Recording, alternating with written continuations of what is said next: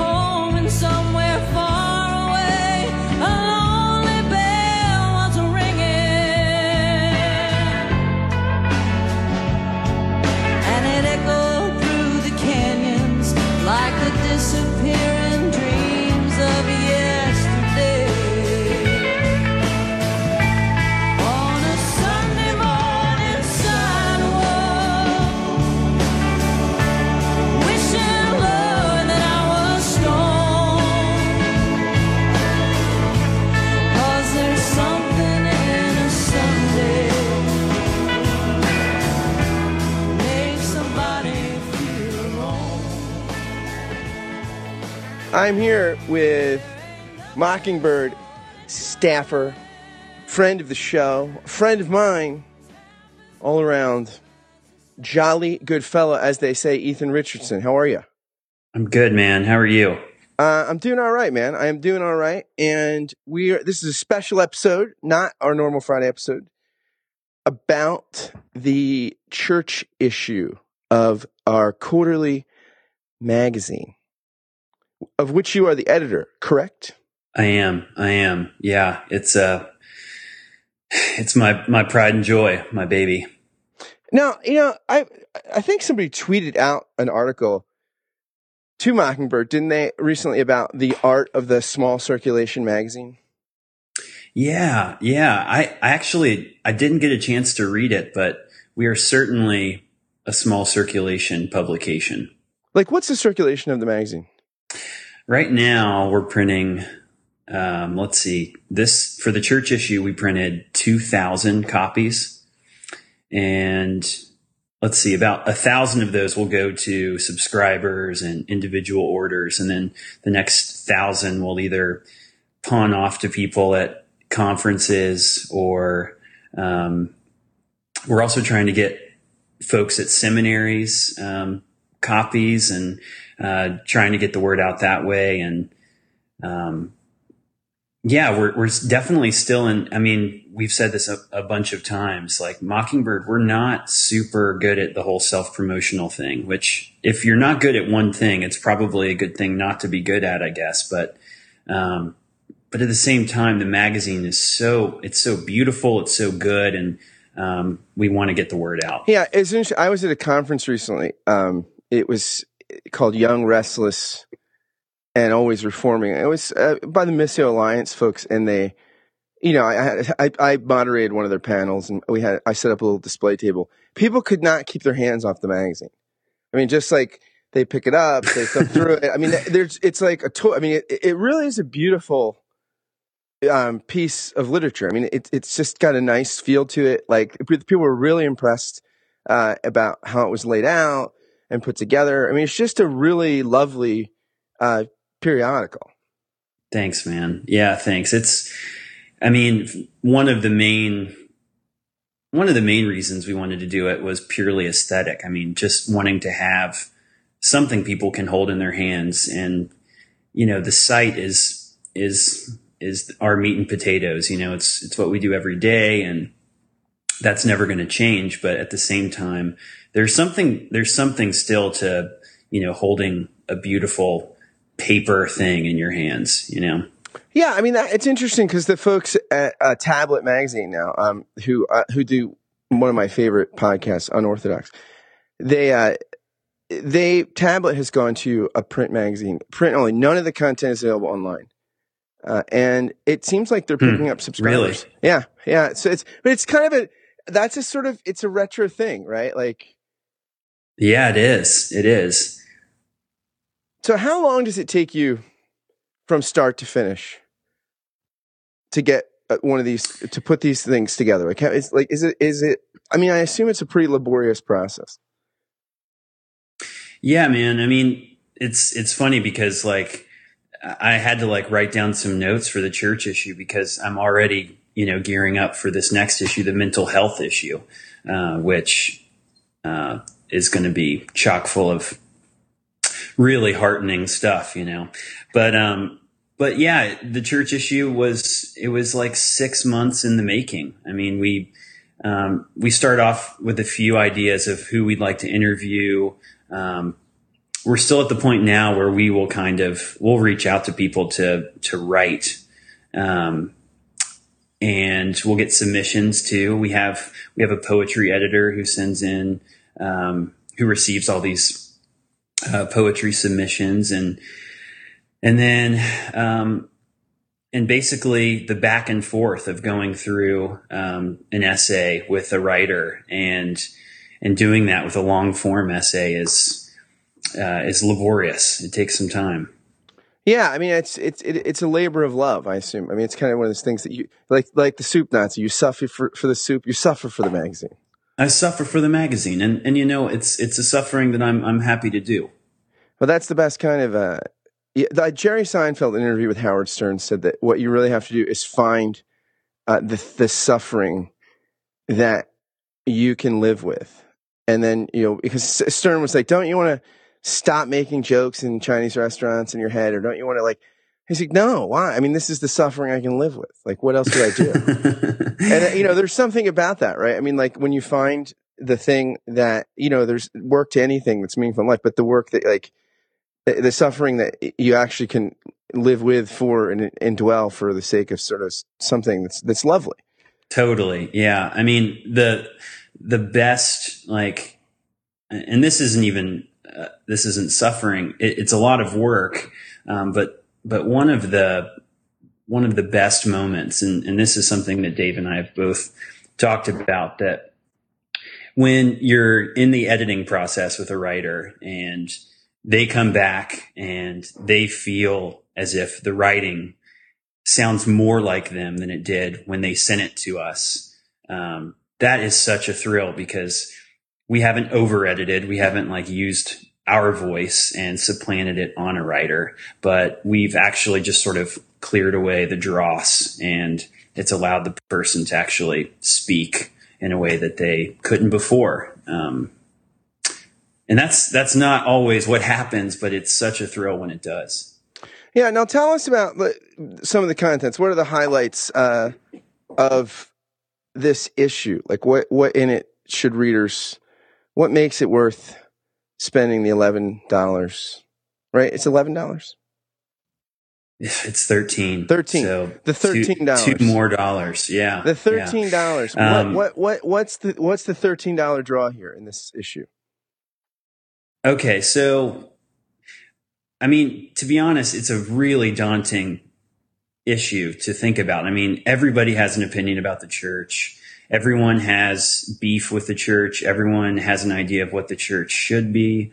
And so we kind of felt like maybe we've maybe we've bit off more than we can chew here, but um, but what has come through is is so um, so awesome. So we have interviews with Molly Worthen, um, who's also going to be featured on this podcast, right?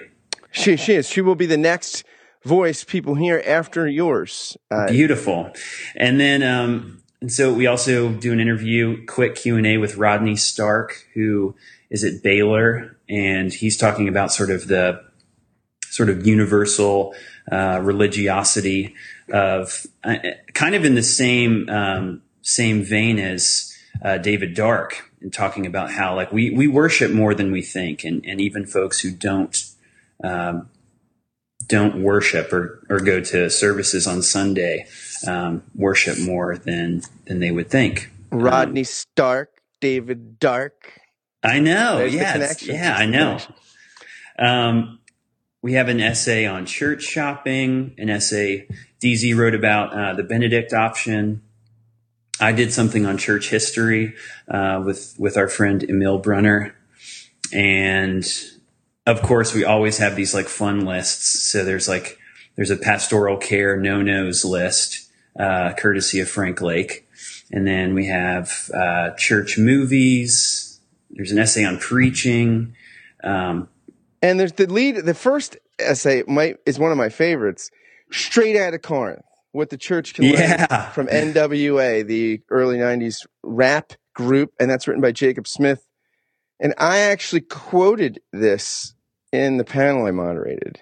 Uh, oh, awesome! It, at this conference, uh, when I love this passage when Jacob says, "When the church forgets this truth, uh, that basically there's not a, not a the difference between Christians and non-Christians is noetic. It's something you know. It's not some different sort of being. It's people that know they're redeemed versus people that don't.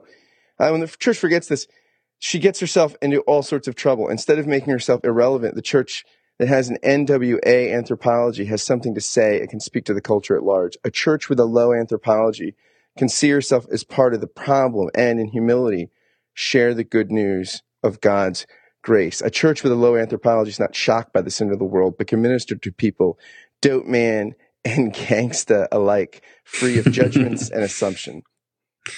Yeah, I mean, if that's not like the common thread, I don't know what is. Just the church's constant need to go back to understanding uh, who its who its congregants are. You know, so often it tends to be kind of this there's this distinction between the church world and then the world at large.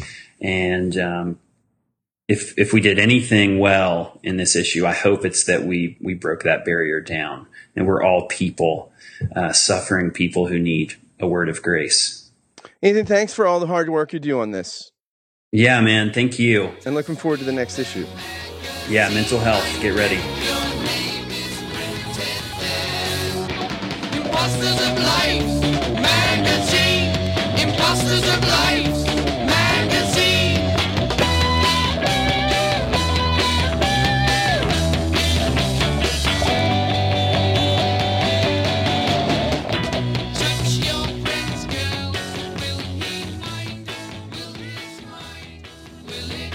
For the first time on the Mockingcast, but sort of a friend of the show honorarily because she made a major contribution to the Mockingbird magazine. Molly Worthen, Doctor, Doctor Molly Worthen, right? Professor? Uh, prof- professor is fine. I mean, I, whatever your mode is for however you refer to academics when you have us on your show. What about your grace? I don't know if I could if I could presume to that one as much as I would like to.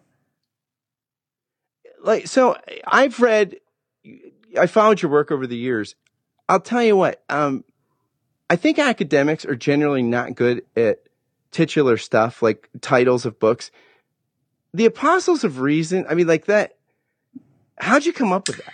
I so you like it? You're saying you like the title? I love it. I think it's. I think it's. It's inviting. It's interesting. It's engaging. I mean, it's, it's sort of like it, it just makes you think. Oh my gosh! Like, what is the what, What's this about? Like, but yet, but yet, it it invites the person that's like, you know, people don't browse at bookstores anymore. But if you did, like, it invites you. Oh, this is interesting. Like, I think I know what it might be about, but maybe I don't. Wow. Well, I'm so glad to hear that. I'll have to pass that along to my publisher they were it was my idea and they to their credit were open to it uh, even though it is perhaps a little more opaque as a title than publishers tend to prefer. I guess i i was just playing around with words that seemed to have something to do with what i was writing about and i was attracted to apostles of reason because it's a paradox. Um, you know the idea of an apostle evokes faith-based claims to truth, uh, not not claims based on reason. And the book is all about paradoxes. It's all about the paradoxes that enliven and sometimes trouble evangelicalism. So you because so, so you're it's fair to say you're an intellectual sort of person, and my guess is you go to cocktail parties where people use the word evangelical and they don't know what the heck they're talking about. Uh, not well, not let's just say not your friends, but other religious historians, right? And so, does that aggravate you sometimes because you're like, this is just a messy world? I'm not saying I'm necessarily, uh, uh, you know, uh, I'm not on the team or against the team, but let's just you describe it accurately. Well, it is a really problematic word, and it's you know it's a word that even um, people who would claim it as a label for themselves uh, fight over endlessly, and that's been true for for decades and decades, if not longer. So, I do often find at at cocktail parties or you know any kind of social event where one's work comes up, inevitably.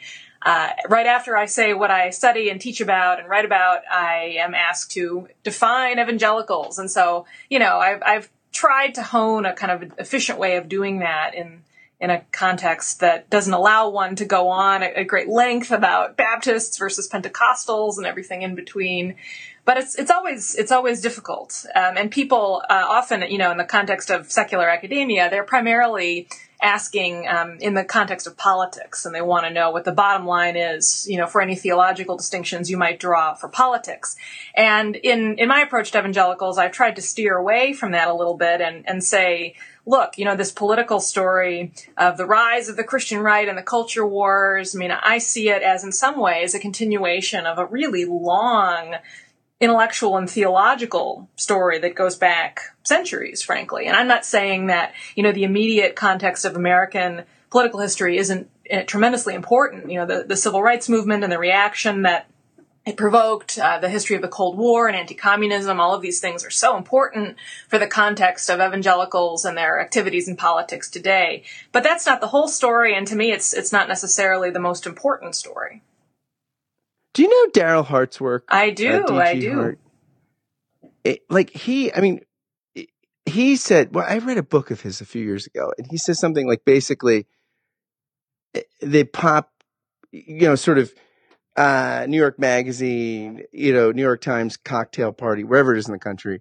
The take on American religious history is fundamentalist modernist evolution. But he thinks that really the real action was old school new school, old side, new side, sort of continental versus a, a kind of more American religious mm. experience. And that basically by the time you get to fights about evolution in the 20th century, everybody's on the American side. You're, you're the new side, like, hey, we're getting an edgier, you know, more American form of faith. We're more about conversion than catechesis. You know, it, it's more about decision than pilgrimage. Is that like, uh, is there something to that? I think there is. I mean, Darryl Hart, I, I really love Darryl Hart. Uh, he's just a wonderful man, and and uh, I respect his scholarship a lot. He did not like my book. Eccentric. He didn't like my book very Eccentric. much at all. he wrote a. Uh, I did. He, I did not he, know that. He wrote I did not a pretty know that. mean review of it on on the on the uh, blog that that a small number of, of American religion historians uh, follow. I, I, I have no hard feelings, but I will say that uh, you know Hart really thinks that the concept of evangelical is totally bankrupt and that it obscures far more than it clarifies. And he's very, I think, suspicious of any effort to rescue it and define it. And uh, I think he he you know if historians fall typically into two different camps, uh, which I will label the splitting camp. Those historians who like to divide things up into small groups and point out contrasts and push back against any attempt to generalize. Uh, and then, by contrast, the lumping camp, those historians who like to generalize, perhaps overgeneralize in the interest of stirring the pot, provoking debate, uh, getting people to think. Um, I mean, we need both in the profession, but I sometimes I wonder if if Darryl is uh, often more of a splitter and objects to my lumping tendencies. I think he's certainly correct that uh, so much of uh, what we think of as evangelical in in our context, I mean, has to do with what's happened to Protestant Christianity, at least some of its traditions, in you know in the context of of American culture, but. I think that some of the more essential uh, dynamics and tensions in evangelicalism have a have a longer history. And you know, I talk some in my book about the history of the idea of biblical inerrancy, as so many evangelicals understand it today. And absolutely, that has been formed uh, in important ways in the American context. But I think you need to trace it back to the way in which, you know, the, the second and third generation of, of Protestant reformers wrestled with uh, the scientific revolution and wrestled with you know the philosophes of the Enlightenment and uh, the you know the Catholic Counter Reformation. If you if you want to find the roots of that faith and reason tension that animates ideas of inerrancy today. Do you think like when people like you know I've taught at some evangelical schools and one time in an interview they asked me about my view on inerrancy and I said, why don't you just tell me what you're really asking? Is it about women's ordination or same sex marriage or six day Christian? Because you're really fishing for like, like if I disagree with you on three hot button things, but say I get there by the same view of the authority of scripture, you're going to say, no, you don't. Right. Is that just kind of, is it, I mean, it's a complex placeholder? Yeah, absolutely. Uh, inerrancy, I mean, all kinds of interesting things go on beneath the surface of that word.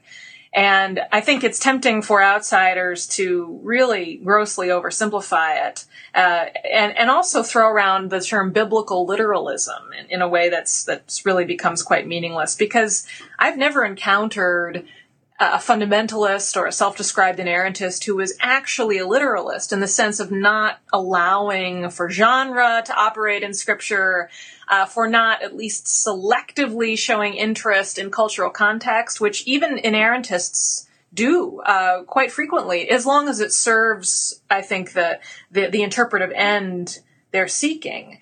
And it, honestly, isn't it sometimes entertaining? Like if you're like my wife grew up uh, you well, you're a scholar, Gothardite okay, kind yeah. of homeschool. Uh, had I mean, she has a vibrant faith today, but took a it, it took some piecing it back together mm. and, hmm. and, some time away from the mm. church.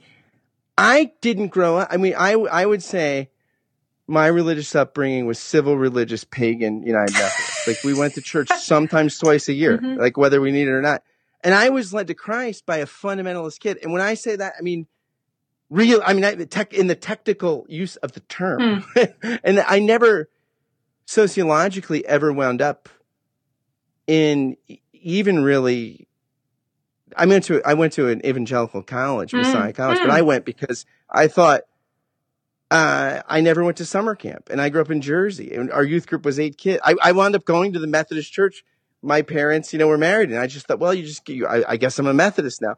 And so I thought, well, there's three girls to every guy and the food is good and you can take religion classes. It'll be like camp. Uh, but there is something to the, to the vibrancy of, of, of, of that. I mean, there's this kind of, there's something to it that I think people that look from afar don't understand.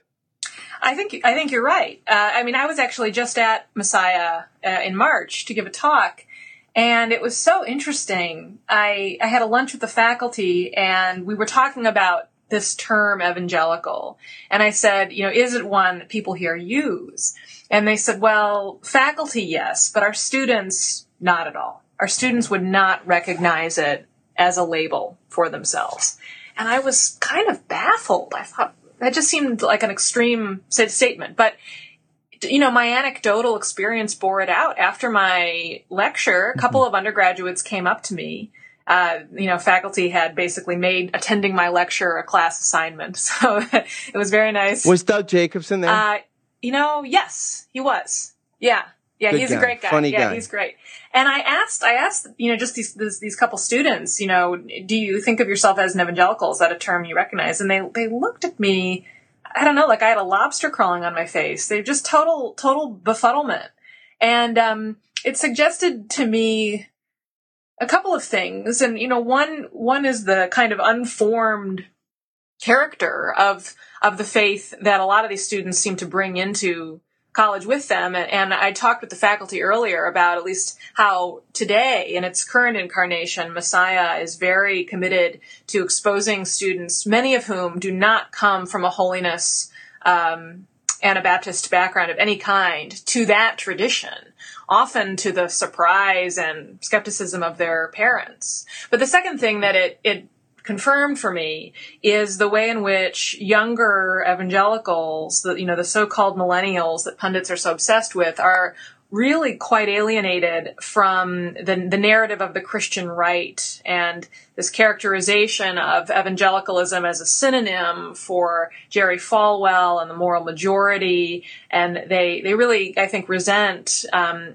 any label that might encourage people to immediately lump them in with that very uh, aggressive style of politics. That's not to say they're necessarily liberal on the various culture war issues, though in, in some cases I think they trend that way more than their parents did. But but they really are reacting against the kind of politicization of the term as much as anything. The the maybe like on one level, like you have this the armchair historian's view, right? It's like, okay, mainline went left wing in the 60s and 70s. That led, you know, to a kind of backlash, and then the evangelicals went kind of, you know, more majority and started to care about abortion. But is there a pox on both your houses kind of dynamic where like it, it, there's a kind of um, people don't want to go to church uh, and just get politicized all the time. Right. Uh, I, and I think when they when they poll uh, Christians, you know, they they tend to say no, we don't like you know, we don't like to hear politics from the pulpit. But I think the reality is that uh, American politics, both both ends of the spectrum, have become so polarized. Um, you know, since roughly 1980. I mean, the the left is as much to blame for this as the right. Uh, you know, it is in the way that it is. Uh, very difficult to be, you know, a, a pro-life Democrat in, in so many contexts, um, and and the or if you're an atheist on Fox yeah. News, you have to defend absolute truth like like what's the guy Greg Gutfeld on the Five, who who's not religious at all, but is, but he talks like Francis Schaeffer. You have to have mm. absolute truth. You have to have this. You have to, and then like you're. It's very funny because he uses all this language from evangelical apologetic stuff, but then he says, "But I'm not religious," and but we need absolute truth. And it's just a fascinating thing. Like if you're if if you're a liberal, like Kirsten Powers you feel awkward because you're, you know, well, I had a conversion experience and I believe, you know, and if you're conservative and you're an atheist, you almost have to be this kind of traditionalist atheist that's a fan of religion. Mm.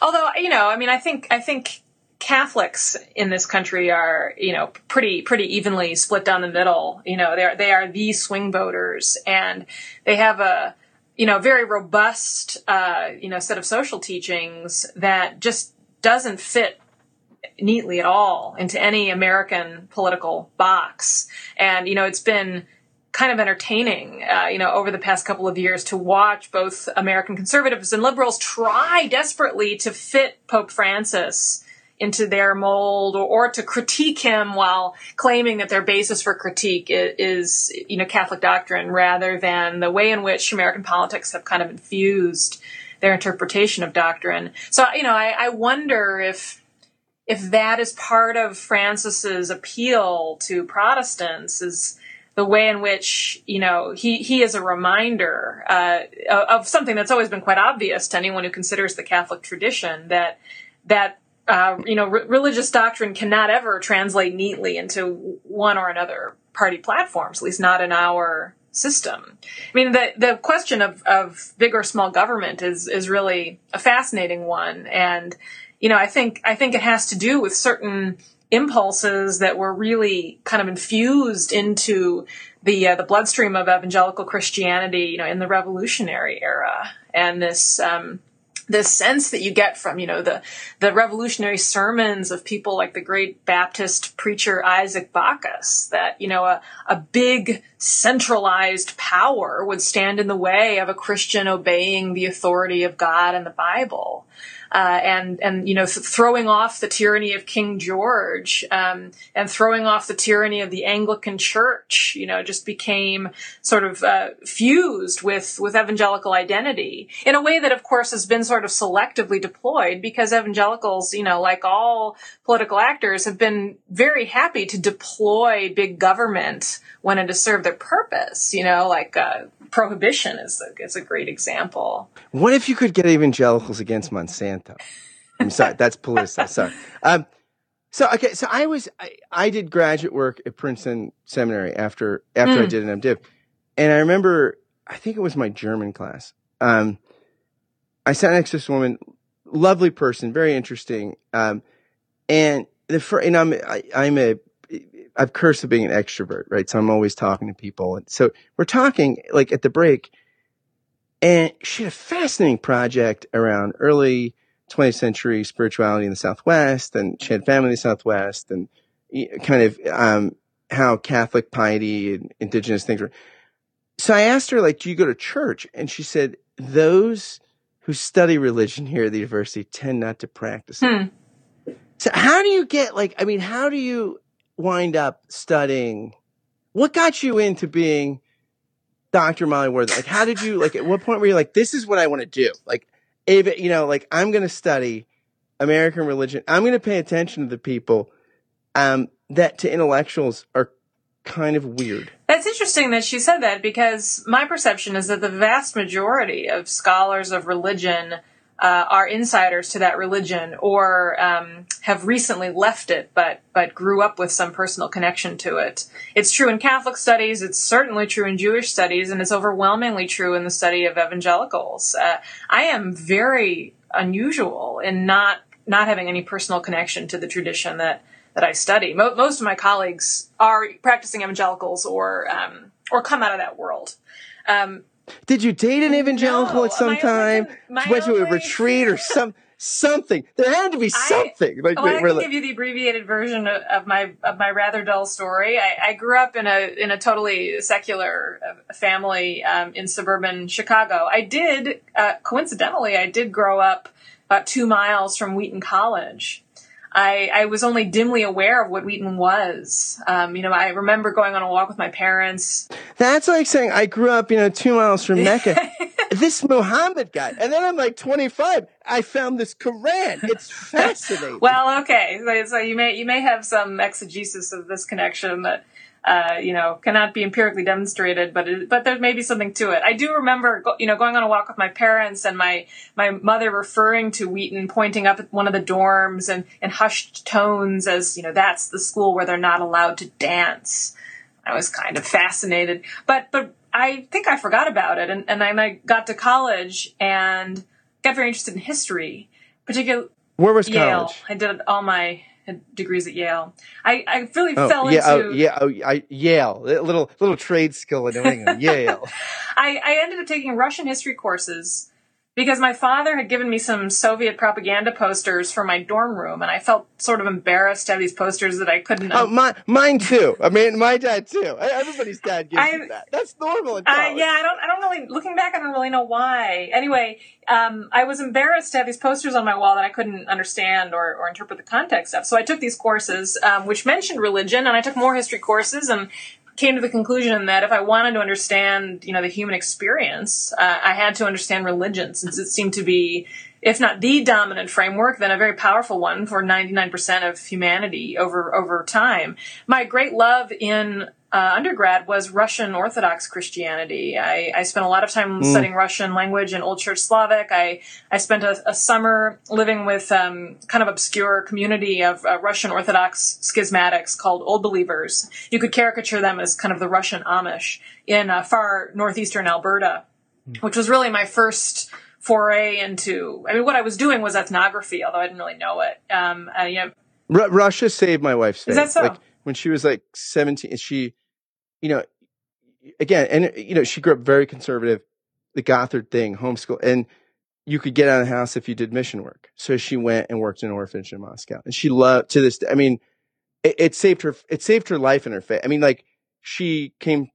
So much of who she is uh, was shaped by time in, in Russia. Well, Orthodox Christianity is such a powerful corrective to some of the impulses in Western Christianity generally, but particularly in evangelicalism, that it would be easy to take for granted as the marrow of Christianity. For example, the obsession we have in the West with reconciling faith and reason, uh, the deep discomfort with paradox. If you learn anything about Eastern Orthodoxy, you learn that, that that's that is a cultural accretion of the West, and that is it's not one that's shared by Eastern Christians. And you know their their ideas about fundamental doctrines are so so different, you know, in a way that I think is really powerfully challenging to to Western Christians. And I was very attracted to that. Um, I, you know, I've always been, I've never been a kind of uh, doctrinaire agnostic. I, and I've always been very jealous. As soon as I began spending any time with religious people, I've always been very jealous of religious people and envious of, of their faith. And, you know, I've dipped in and out of, of worship. I was very personally attracted to orthodoxy for a long time, although it's a bit like trying to convert to, to Judaism. You know, it has such an, a powerful ethnic character. Um, but I never. You got to have good knees, lots of standing. You do. Uh, well, I really had, uh, you know, tremendous respect for these old believers. I mean, they make, you know, the typical Catholic mass look like, you know, a day at the water park. Uh, you know, it's a, a six or eight hour affair. You know, it starts in the wee hours of the morning and there's no, you know, there's no sitting unless you're very, very aged. It's all standing. Uh, at any rate, um, I then kind of took a detour. My first book was about diplomatic history, um, but when I finished that, I wanted to be a religion writer. I'd done a little bit of journalism in college, and I, I wanted to have something interesting and useful to say about contemporary American religion. So while my intellectual interests were pretty wide ranging, I would have been very happy, you know, studying Byzantium or, you know, 14th century Carthusians. I thought, well, I need to position myself to, to sell articles to editors.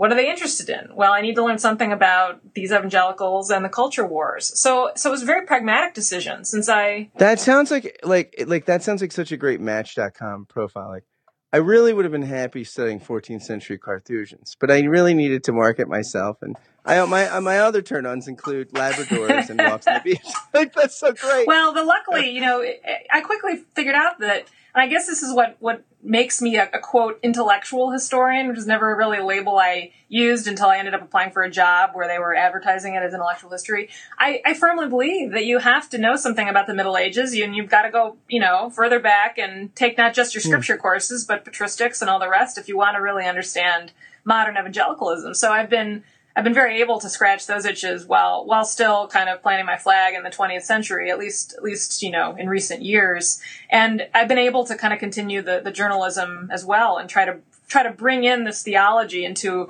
our interpretation of political events, which is you know I see I see my journalism as I guess part of part of my my broader teaching vocation. It's it's all of a piece. How uh, like how many times have like when you've been in evangelical college invited to speak? How many times has somebody pulled you aside and said, "If you just read C.S. Lewis, you would become a Christian"? I'm not sure that that's ever happened actually. I'm You're kidding me. I mean I, I there've been plenty of times when I've been Oppenheimer said if another evangelical that he had um he had um um uh, Al Mohler on Yeah. his podcast. And it was so great. And he said, you know, like what book if, if a Jew wanted to learn about evangelical Christianity, what would they do? He said, I would read John Stott's Basic Christianity. Oppenheimer says, Thank you. if if I just thank you for not saying C.S. If another evangelical says read C.S. Lewis, you'll get it. I'll shoot them and myself. Maybe it's because they already know I read some C.S. Lewis because I, I I write about him in my book. I I mean I I've I have always found evangelicals to be extremely gracious in their they're very polite and subtle evangelism that is never, you know, it just. Is it the piety? Do you think it's some of the pietism that like kind of takes the hard edge off? Like if somebody's in the best of the pietistic tradition, there's something about like loving God, loving Jesus, loving the world he made, being decent, not being a bad witness that actually might soften some of the more hard edged I mean, like you're talking about paradoxes. All these things are held together in ways that are organic and hmm, interesting. I don't know. I mean, because pietism can also be very aggressive um, and uh, and so so convicted in in the, the, kind of black and white nature of conversion in some of its forms um, that that it might you know you, you, might not imagine that it would lead to a very um, kind of sensitive or empathetic evangelistic approach. But uh, you know i think most in my experience you know most of these evangelistic encounters i have are in the context of a conversation. You know i've been interviewing the person for you know several minutes about what you know whatever it is they're doing that's interesting. And and then inevitably they you know they they want to they ask a few questions about me. But but because it's it's in that context of a conversation it, it just is a more human encounter than and and I think generally, you know, especially younger evangelicals have shifted away from a sort of four spiritual laws approach to evangelism. I was really interested in the conversations I had with some college Christian college students on secular campuses. I did some interviews for an article I wrote a few months ago, and and these are students who are involved in uh, kind of Christian intellectual journals and Christian study centers on their campuses. And I, I said, "Do you think of what you're doing as evangelism?" And they were very uncomfortable with that word. They said, well, you know, that's something we debate among ourselves, and most of us would shy away from using that word because they they think it triggers you know alarm bells and walls going up uh, among among those you know they would hope would would maybe listen and I and so they position themselves more as conveners of conversation you know that's did you ever think as a child walking by Wheaton that's where they don't dance that you'd be the one that would say evangelism and make people blush. That's like the greatest thing I've ever heard. I it, it is kind of a paradox, isn't it? I I mean, it's very convenient. You know, my my folks living there, I was able to spend several weeks in the archives there. You know, some of my colleagues have, have stayed at my parents' house. They joke that they should run a B&B for, you know, historians of American religion who need to use the Billy Graham Center archives. Like Jane Goodall. Like, look, here, there, like, you could see the evangelicals right outside the thing. There's three of them. Look, there's a study Bible. Well, you know, in retrospect, I've realized that my hometown is, you know, heavily evangelical, and my parents were always quite aware of it, and and felt felt to be outside, felt themselves to be outsiders, and I I'm sort of mystified that I was so clueless as a child. But children are usually, you know, in many ways they're they're clueless and you know involved in their own solipsistic activities, so I suppose I was no exception. Do you think, though, there's something about the intellectual life that requires the maintenance of childlikeness? It, like, like, I mean, Chesterton says you take a four year old to the zoo, they're like, oh my gosh, because they don't know there should be mm. elephants. And then a 14 year old at the zoo is like, uh, you know, texting, whatever. But like, is there something about to be a really good scholar and live the life of the mind, you have to have a kind of curiosity about the world that has to at least mitigate some cynicism of it. I mean, you have to like look at like, oh, look at these people and the way they pray and the way they do this or the way like, I mean, you seem to like look at things in a way, uh, the way at Mockingbird we talk about it, and we're kind of like probably we have a very specific kind of theological brand, but I think most of us probably are allergic to prescriptive because we think you really find the sweet things of life in description, mm. like thick description, mm-hmm. not like because once somebody prescribes something where it's left wing, right wing, you know, don't walk on the grass, I want to walk on the grass. But if you describe reality, there's an invitation that is open ended. I think that's exactly right. I, I, I mean, and I, I think, um, I, that, that's that's what has appealed to me in my sensibility in in doing you know continuing to do a little bit of journalism um, and it, it I, was, I take the same approach in the archives and I tell my students, you know, our, our aim in, in these courses uh, is is radical empathy, is you know trying as much as possible to achieve the impossible, which is to totally inhabit the perspective of the people we're studying, no matter how alien they are to you, no matter how horrific or morally reprehensible you may find their views. Uh, your job, you you can impose moral judgment eventually. I don't rule that out, but your first job is is to really see the world from their perspective, and I think that's crucial. I think that's what makes the humanities uh, such powerful preparation for citizenship. Mm. Yeah, it's funny. Karl Barth, who you know, great 20th century theologian, said about Schleiermacher, who was this, you know, in the 19th century, the big, you know, some people say the father of modern or liberal theology, and you know, they're played off against one another. But you know, Barth said to his students, "You can't hate Schleiermacher until you first loved him, and dare I say, are tempted to love and love Hmm. again." And there's something about it's interesting though, right? Because this is it seems like there's no centrist ground in the country anywhere, but one piece of centrist ground is like let's get rid of the humanities, trade mm-hmm, jobs. Like you, you hear it, you hear it like you hear it on You the do. left and the right, like it- but from different perspectives. You know, what one is like, oh, academics are all wacky. The other is, oh, we got a manufacturing economy. You know, the- but there's, eh, but don't do you think like if we actually looked at the university as at least in part in the humanities as a school of radical empathy, maybe we'd like have a center again.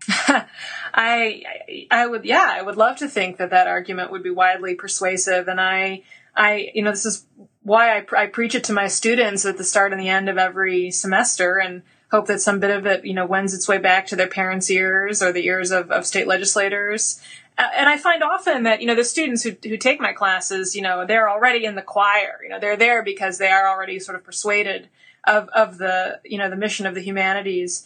Um, but then, you know, they come to my to my office hours, you know, toward the end of the semester, the graduating seniors, and they tell me these stories about how, you know, I just had a student come uh, who who said that she had gotten an, an internship at the bank Merrill Lynch, and she was competing against all these business majors. And she sat down with the interviewer, who said, "Oh, thank goodness, a history major! I am so sick of these boring business majors."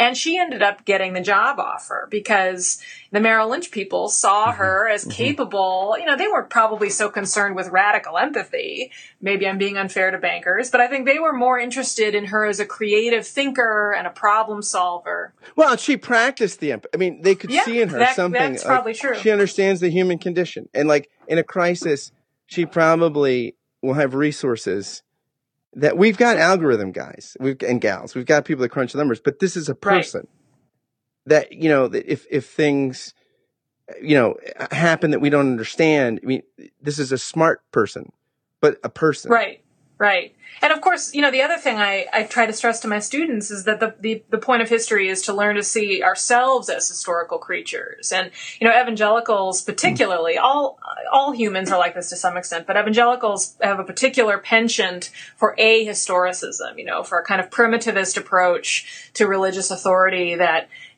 that seems to imply that you know the the Bible sort of fell straight through, untouched through the you know the 20 centuries into their laps, and you know maybe there was this this gap in history between the apostles and the founding of their particular Baptist church, and everything you know in between is is irrelevant, and and the aim of Christianity is simply to mimic. Uh, in you know in a perfect way exactly what Christ and, and the apostles uh, did and, and intended. Uh, but of course to understand you know how any any congregation or any person in the 21st century interprets the bible the quote bible alone right? You have to understand the accretions of the 2000 years of, of history in between and and all the, the complications of our immediate you know context the past couple of centuries. And if you pray to become a New Testament church, you could become the Corinthians, which would be bad. like even by contemporary moral standards. Right. like that's the thing. The New Testament church does not look like like like Rick Warren would never apply to pastor any of right those churches. right Because they're all a mess.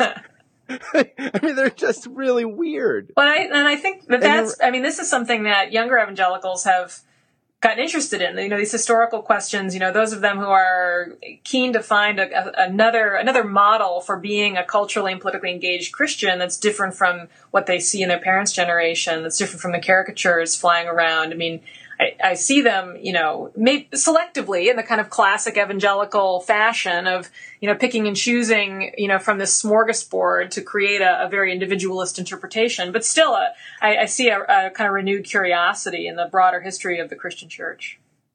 So does this warm the cockles of like your heart if there's any Hegelian in you that like, and this is an oversimplification, maybe, but that like you have evangelicals flocking to tradition and Pope Francis saying, Hey, why ordain women as deacons? like it seems like there's you got Catholics taking historical criticism seriously. You got evangelicals like, ah, you know, great tradition. I mean, is there like maybe there's some kind of like synthesis? That's interesting. I don't know if I'm quite. I love Hegel, but I don't know if I'm such a committed Hegelian that I would, I would, I would hope that I would extend my hopes that far. You know, because I, I think that the the marrow of these traditions and what sets them apart from one another uh, remain remain pretty pretty unchanged. Uh, you know, evangelicals are never going to stop being the most individualist of all the Christians. I mean, if if, if individualism becomes kind of more pronounced as you move west, uh, it, it, certainly finds its apotheosis in um, in, in American evangelicalism. But, but aren't all even Catholics are individualists in America? I mean, aren't all Americans congregationalists well, to some, to some degree? degree. Kind, there's a kind of there's a kind of like you know is that evangelicalism or just American? Sure, it's it's it's it's both. It has to be both. And and this is you know the the history of, of, of Catholicism is, is is riven with these tensions between American Catholics and, and the Vatican for precisely you know this reason uh, that that American Catholics accommodated themselves and absorbed and, and built upon this American ethos. Uh, you know, Leo the Thirteenth labeled it a heresy in 1899. You know, Americanism. It was an ism. so, uh, so of course you're you're right. Um, and and I think you know it's it's it's a mistake to characterize the Catholic Church as this monolith. We know it's you know there's plenty of internal dissent. It always has. Uh, however, I, I, I do think the magisterium means something. Uh, you know, I, I do think it it, it affects uh, Catholics' outlook on the world and on authority, and it and it shapes how they dissent among themselves and and how they apply their Christianity outside the church. But don't don't evangelicals love magisteriums? It's the Gospel Coalition or John Piper. Every evangelical just has their They're own. They're always building false magisteria. They're always issuing manifestos and declarations. Yes, it, you know they're they're. Do you ever want to consult with them and just say, "Look, I'm not like necessarily a religious believer, but like I could make a better manifesto for you, less reductive, more articulate. It'll have more future purchase." Like, but that's just not. I don't know if I ever I get anywhere would, with that. And I have no interest in that. Could, I, I'm, I don't have a dog in this fight. You know, I. But you could probably make like eight seventy five an hour. well, when you put it like that. that. I mean, okay. Can I ask you like a professional question as a historian, or as a well as a journalist slash historian and kind of demographer and describer of American religion? So Mockingbird is a weird thing like we're at like you, like I I, I often it, it's very interesting. Like we had our conference in New York. We have non Christians speak at our conference, and yet uh, it, it would seem it would seem to have some of the openness and non judgmentalism of mainline Protestants Protestant stuff, but some of the robust kind of uh, theological commitment of evangelicalism. But no, but we it, it just seems to not fit, and it, it it's vibrant and hmm. lonely. Hmm. I think. I mean, I don't. I mean, I don't feel lonely because I like the people. But I mean, but on one level, when people try to describe what Mockingbird is, it's just weird. Mm-hmm. And do you find that like more and more? Like, is this a, is this an increasing trend? Where there are other people in pockets of American religiosity that they just don't that we don't have the right um, kind of cartography to pl- to place them? Uh, yeah, I think you know I encounter a lot of people who have what I'll call the kind of mockingbird ethos when I go to evangelical colleges. I mean, I think evangelical academia is full of people who are incredibly committed Christians who are unshakable on the fundamentals, but also deeply critical of their own traditions and and learn it enough in the history that they're, they're they can contextualize them, themselves. And and they also they also really tend to dissent from some of the political orthodoxies that have become associated with evangelicalism. Um, but they i mean for the reasons you say i mean they feel that that evangelicalism as a as a label on this on this spiritual cartography is is an uneasy fit if not one they would reject entirely but you know uh, the terms you know need to remain general enough um, to have any purchase, you know, in our. You need the gestalt yeah, of the thing. Yeah, to, you can't get yeah. carried away with all kinds of subcategories and and things. I mean, that's journalists uh, want you know quick and easy labels, and we're we're sort of stuck with evangelical as a label, you know, whether we like it or not. And it's not it's not meaningless. I mean, I, like.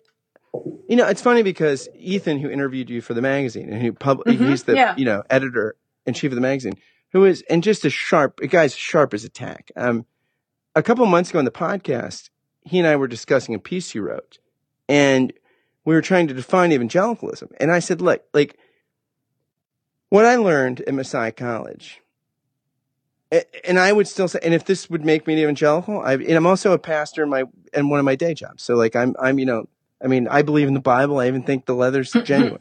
Um, uh, and my I even have a Cambridge thing that's not bonded leather. I mean, I it's funny that you evangelicals are so into the Bible and they buy bonded leather. I never get that. If you really believe it, you buy. But see, you know, what I think I learned was this.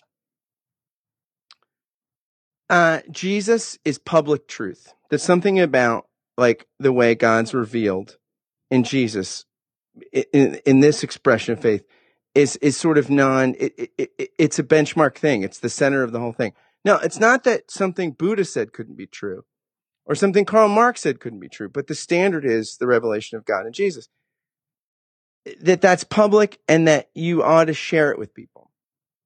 That the Bible ought to have this kind of ability to speak over against us, even though we manipulate it at times and everybody knows like, oh, wink, wink, we don't, you know, but in some sense, like it ought to be able to critique, um, even our sort of half baked interpretations. And the other thing is faith has to be personal. Uh, now I think that the, the, the nature of, it's funny, this is probably one of the tensions you're talking about. Like for a tradition that values personal faith, it's like you have to have a formulaic way of expressing it. Mm. And probably in your research, you're seeing the millennials. No, if it's really personal, it gets to be personal.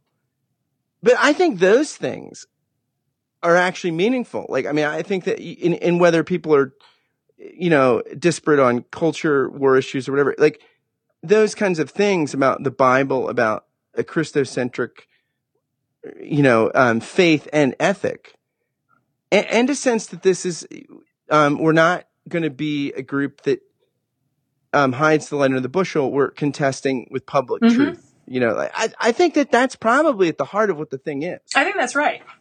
I think I think what you've said. I mean, it preserves some of the distinctions between evangelicalism, Catholicism, liberal Protestantism, and Orthodoxy, uh, while also severing uh, loyalties to political outcomes that have become kind of married to evangelicalism in our context. Do you feel like as someone that's like a scholar that I mean, you have so much political knowledge, and you're kind of you said in your Ethan interview with Ethan that like, hey, I want to get away from the political stuff. But do you feel like you're just the it's the cultural moment where like you want to leave the bar at twelve thirty, but people are buying your shots, and you're just st- and it's like, hey, you know, and every time you want to sort of, hey, let's go, get back and get more perspective. Something else happens, like I'm a wonderful Christian. I mean, here's my Bible, liberty. All right, Yeah. Second Corinthians. I mean, like, are you just like, okay, I'll get back, like Rocky, I'll get back in the ring for one more fight. Well, uh, I, ha- I have realized that um, if my primary interest is theology, to get anyone to care about it, I have to smuggle it in in the form of political analysis. So that's I do a lot of that. But speaking of speaking of having to get away, I have to catch a bus to go relieve my babysitter. So I'm afraid that I I have to run. This was lovely. I really appreciate, and I hope we can talk again sometime. Um, you know, next time you write something interesting, we'll have you on. Um, Yeah, you're a really fun interviewer. Thanks for the opportunity. Don't know much about history. Don't know much biology. Don't know much about a science book. Don't know much about the French I took. I do know that I I really appreciated uh, I appreciate all the talks, but particularly the past two because the story about we'll have to recognize each other really uh, that is where the rubber hits the road. I mean, practically. Um, and Jared, just some of your reflections about life on the street in Rittenhouse Square and how different things are when none of your neighbors are Christian and where you're the professional idiot, uh, so to speak, which is a great job title. I mean, what's more humbling than that? But, because I think that um, I was struck by. I mean, this is this is a great was were great conversations and really intellectually uh, in, invigorating.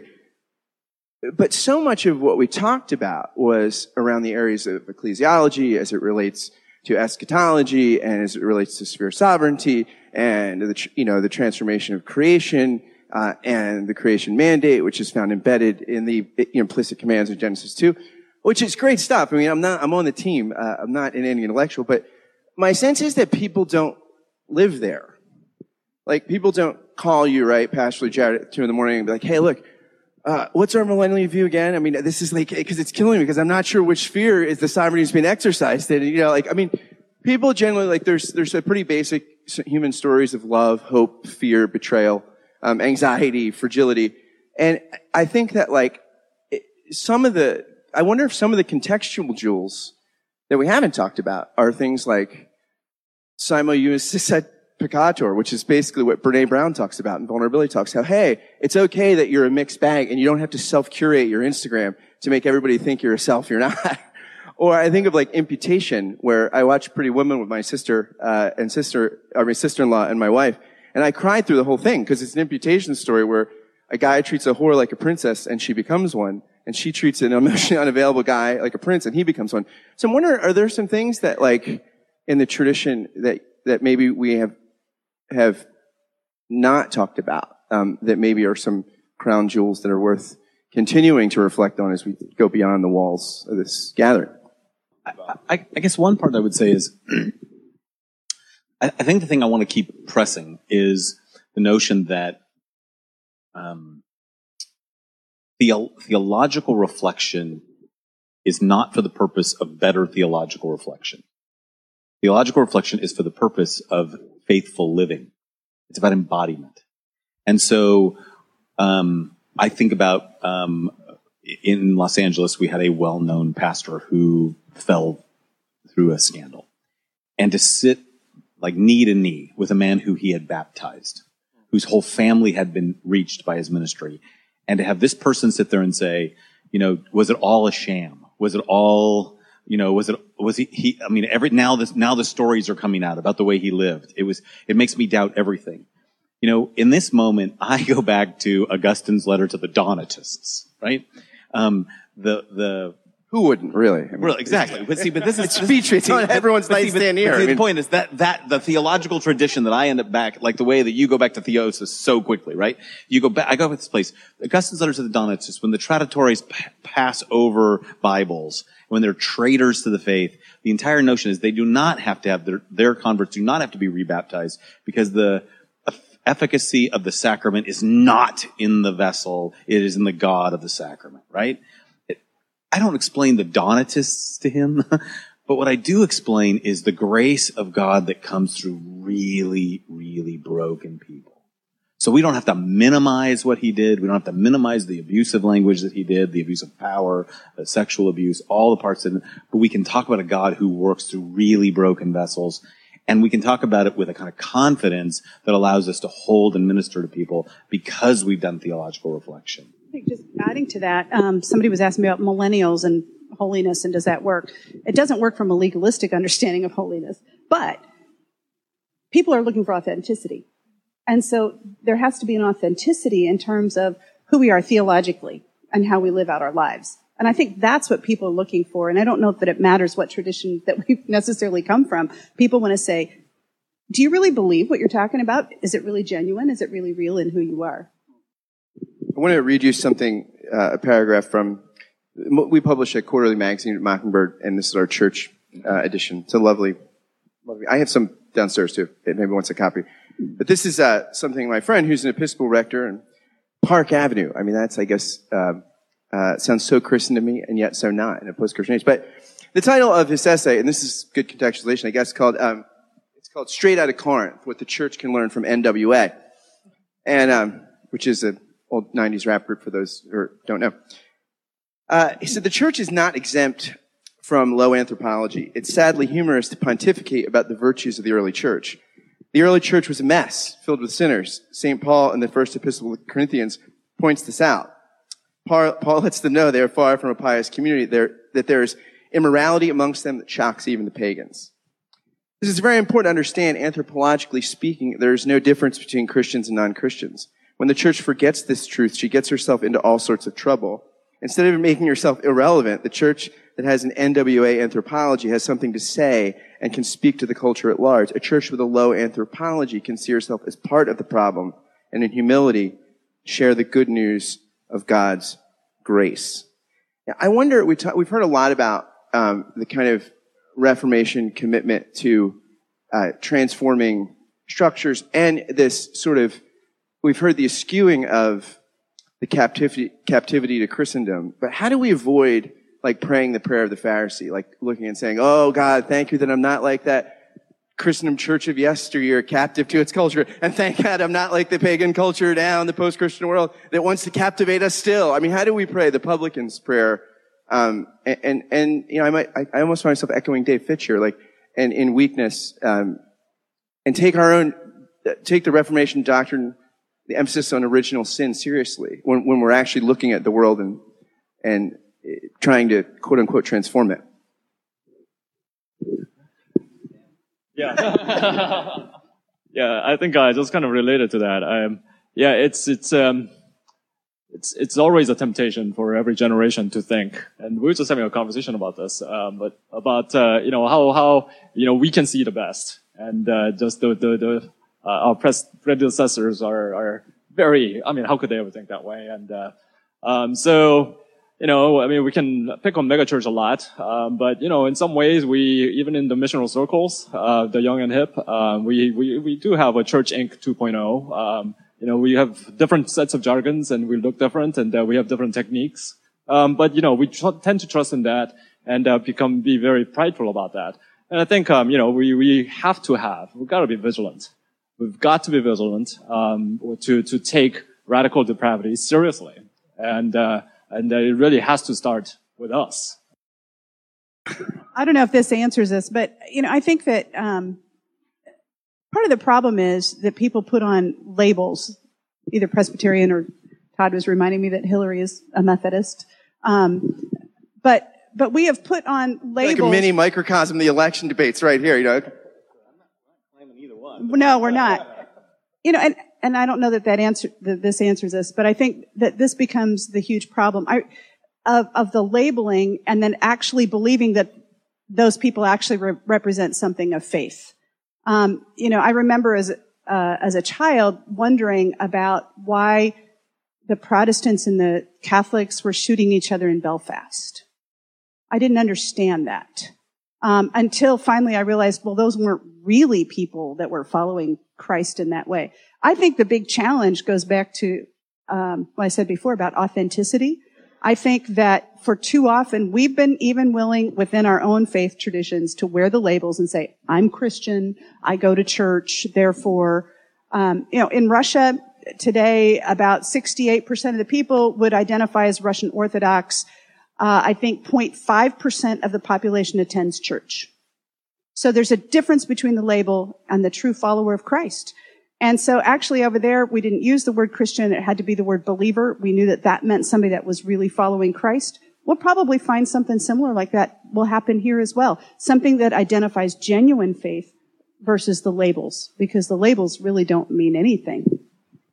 Well, I, th- I think actually, as Presbyterians, it actually created a crisis. Uh, there was a it was a well-known crisis. At least the stated clerk of the PCUSA wrote an open letter to Donald Trump. The conversation about the fact of where he'd come from, and and there was quickly a, a removal from. I, I, think there's a different frame I want to take, which is instead of uh, thinking about the candidates, thinking about the culture that creates the conversation. This is closer to this one, where labels are used in such a way that we find ourselves over and over and over again having to say not that. So Fuller faces this all the time with the word evangelical. We put out an entire issue of the, our Fuller, our new Fuller magazine on evangelical, where we wrestled with, do we still hold the term evangelical? What does that mean? What does that mean to us? What is it? How do we talk about it? Because um, evangelical means something pretty different um, to the media. And what I think it points to is there, there needs to be an embodied way of living in the world that goes beyond labels that the world is not going to understand. The shorthand is not going to happen until we do it for a while. Um, my, my positive example of this is, is, um, is Pope Francis. I mean, uh, so Chris Lowney, who wrote a book called about, um, he was a Jesuit who wrote a book about leadership um, out of a Jesuit tradition. Now leads the largest Catholic health organization. He was asked to write a book on Pope Francis really quickly, raced it to press, called "Why He Leads the Way He Leads." That's what it was called. And I'm going to save you all 20 bucks because here's the answer. Um, the answer was basically this. Chris Lowney looked at Pope Francis's life and answered, you know, who is this person who has reinvigorated Catholicism, particularly among the young, who is like seen as one of the man of the year, who's actually changed the narrative about Catholicism so quickly? And the answer was this. Why he leads the way he leads is this way. He's a Jesuit. And what Lowney was basically saying was this. Pope Francis is really remarkable, but he's what you get if you make a Jesuit Pope. Like this is what Jesuits do. And I keep thinking a day needs to come where we're able to talk about for our traditions and say, when we see a positive example, that's what it looks like. That's an evangelical. That's a reformed Christian. That's what it means to be Nazarene. And it's uh, not until it is embodied in the life of people through a life of formation in a positive way will we be able to point to it. And I think that's the place that we have lost, is that we have lost the ability to look at people and go, there's a representative of our tradition. There's a community of people who are representative of our tradition in a way that we have very few to look at. And when you see them, I think it changes the narrative. So I, I want to like pick up on one other thread that was, that was spoken of a lot, um, common grace. So th- this has been kind of talked about as a crown jewel of the tradition uh, that enables the tradition to interact meaningfully in the world. But I want to, you know, T.S. Eliot says the problem with philosophers, and I think you probably include theologians, is unlike poets, they often don't know what their metaphors mean. Like a poet never uses a word, you know, without a good one anyway. But, but he thinks philosophers do. And I wonder, like, a word like common grace, like, why wouldn't we call it special grace or something like that? Or, or like, or G. Peterson, Christ plays in a thousand places. Because um, when we have this common grace idea, doesn't it make it seem like, well, it's just kind of out there and we have these lenses and we know where it is and we don't really need, we kind of need to listen, but we know it when we see it. Uh, especially, you know, it's in good places like family and this. And maybe if, if we have, is there a way we could, uh, come up with a reinvention of that perspective that made us a little more humble, a little less controlling, and a little more open to the other, but no less zealous to go out and, and, and be engaged in the culture, just engaged in maybe more of a theology of the cross way than theology of glory. Is that, does that make sense? Is there, are there ways that we could do that? Yeah, I, I think so. I, you know, that's obviously a, uh, something that Abraham Kuyper in particular, um, you know, emphasized and brought to the front of, of his own, you know, theological reflection. And I, uh, it's both a, a, concept that I love, but I, but it, I think you're right. There's ways in which it comes off as triumphalistic or, uh, you know, um, or or even arrogant at times. I think um, I really appreciated. There's a um, so Rich Mouw, your former president, uh, wrote a great little book called uh, Abraham Kuyper: A Short and Personal Introduction, where he, uh, um, he he's applying this to a lot of Kuyper's thought, not not only this idea, but uh, he talks about he has one particular chapter that's great called uh, Abraham Kuyper Meet Mother Teresa, uh, and he he argues for what he calls a Kuyperianism under the cross, and so um, so still, you know, so so a you know a, a kind of Christianity that wants to engage culture, that appreciates Christ's reign over all things, that expects to find God's grace at work everywhere, uh, but that but that maybe arrives with a little bit more humility and arrives in the in the posture of service rather than as someone who who who comes with with all the answers prepackaged. You know, I. Final question. No, you all are. So this is like double jeopardy. I'll write your bets in. Uh, uh, I mean, you, all are people that care about theology in the academy, but also are practitioners and people who, in, either currently or have spent extensive time um, in the practice of ministry and mission. So uh, Friedrich Schleiermacher, 19th century, uh, you know, great theologian. Uh, his theo- his systematics is a little different. It's you know, it's uh, it's probably not one that's on everybody's shelves, and there's probably some reasons that you know we should recommend it with caution. But he says, you know, when I do theology, I'm not thinking so much metaphysical claims that are abstract, but but what is at the essence of Christian experience and piety. So he says, for instance, that hey, uh, I'm not going to talk about creation ex nihilo because whether or not it's true, I mean, it's for metaphysicians, metaphysicians and stuff like that, because nobody gets up and says, "Oh my gosh, I have a crisis of faith. I don't know if the world's eternal or if it was created at a fixed point in time." And um, but he says, "But providence, you can't live without. Uh, you know, whatever form it takes, you can't live without some understanding that makes sense. That hey, the world is not random. It's not chaotic. It's not a mess. That, that it's ordered, and it's ordered in a way that is consistent with the revelation of God in Christ. So, as folks who are you know helping us think through what it means to reform a tradition for mission, not just abstractly. What are, what are some touchstones whereby you can sort of say, okay, this is how we know we're probably in the right uh, sphere of thinking and conversation, and this is where we're probably getting off the rails and a little bit um, in the speculative, abstract thing that, that might be intellectually engaging, but yet might not be close enough to the ground um, where Christ is on the streets. But I remember in nursing school, they would, we had this discussion of, you know, what about listening? Really listening to what the question really is. And the example was when the little three-year-old comes up and says, Mommy, where do babies come from? And you want to go into this incredible, oh no moment of what do I need to explain and scientifically, what am I going to explain about this and all the details when that's really not the question that the three year old is asking. And you have to listen to that question. And maybe the three year old just discovered that another family down the street is bringing a new baby home.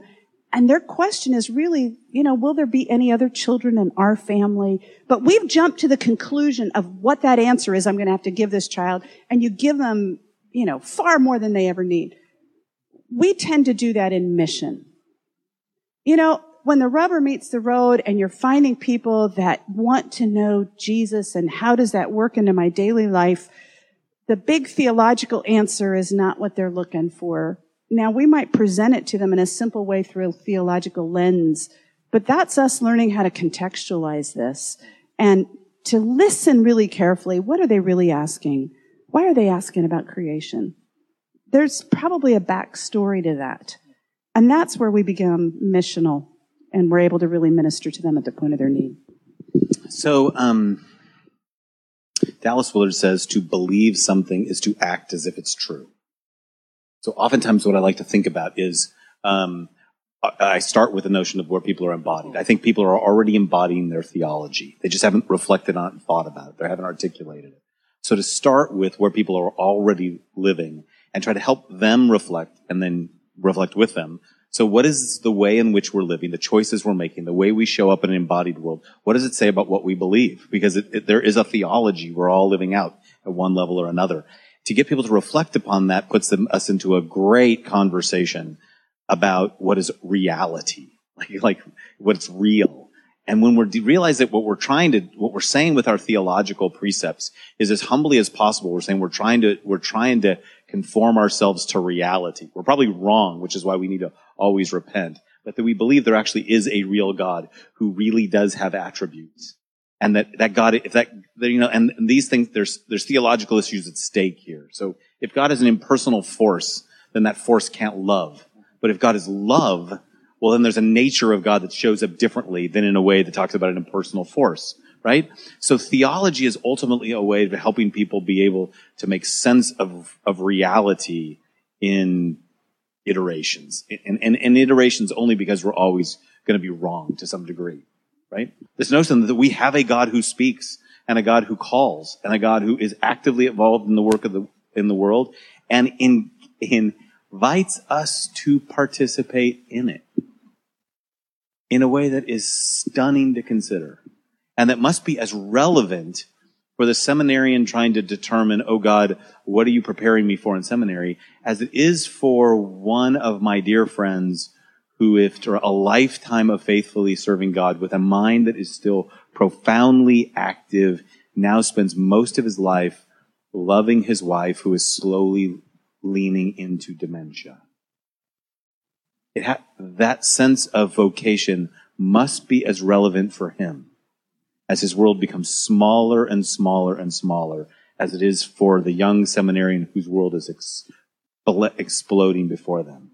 And for me, that sense of, of presence and purpose of God who is actively involved in this world, who is deeply engaged in it, and who is in the process of transforming this world, those things are deeply rooted theological questions that only, that we get the privilege of entering into with real people in real space in real time. And as we listen to them, which I think is exactly where it starts, we, our first lesson we teach is leadership begins in listening. The number one thing we teach. Jared, our host, last word. No pressure. Uh, and I feel so much pressure.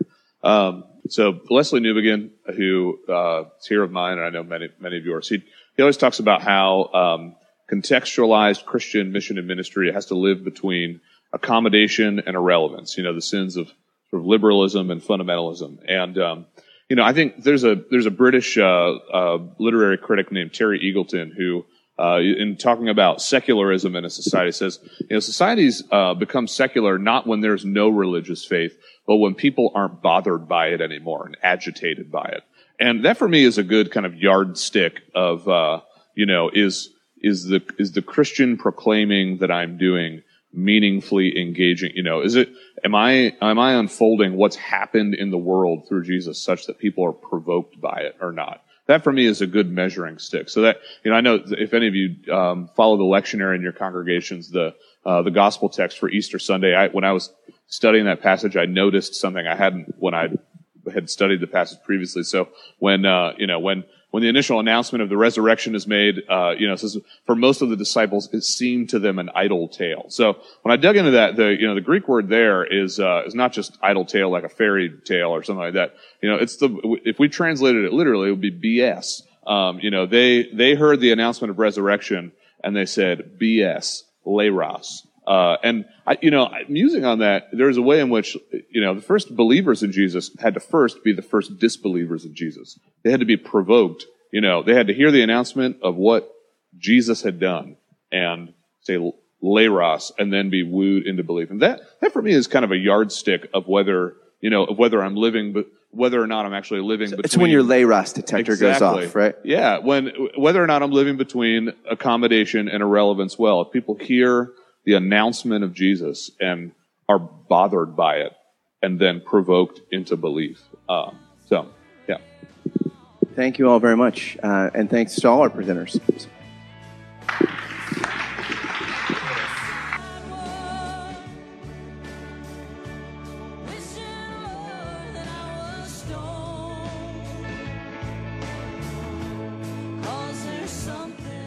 Thanks for listening to this special episode of the Cast.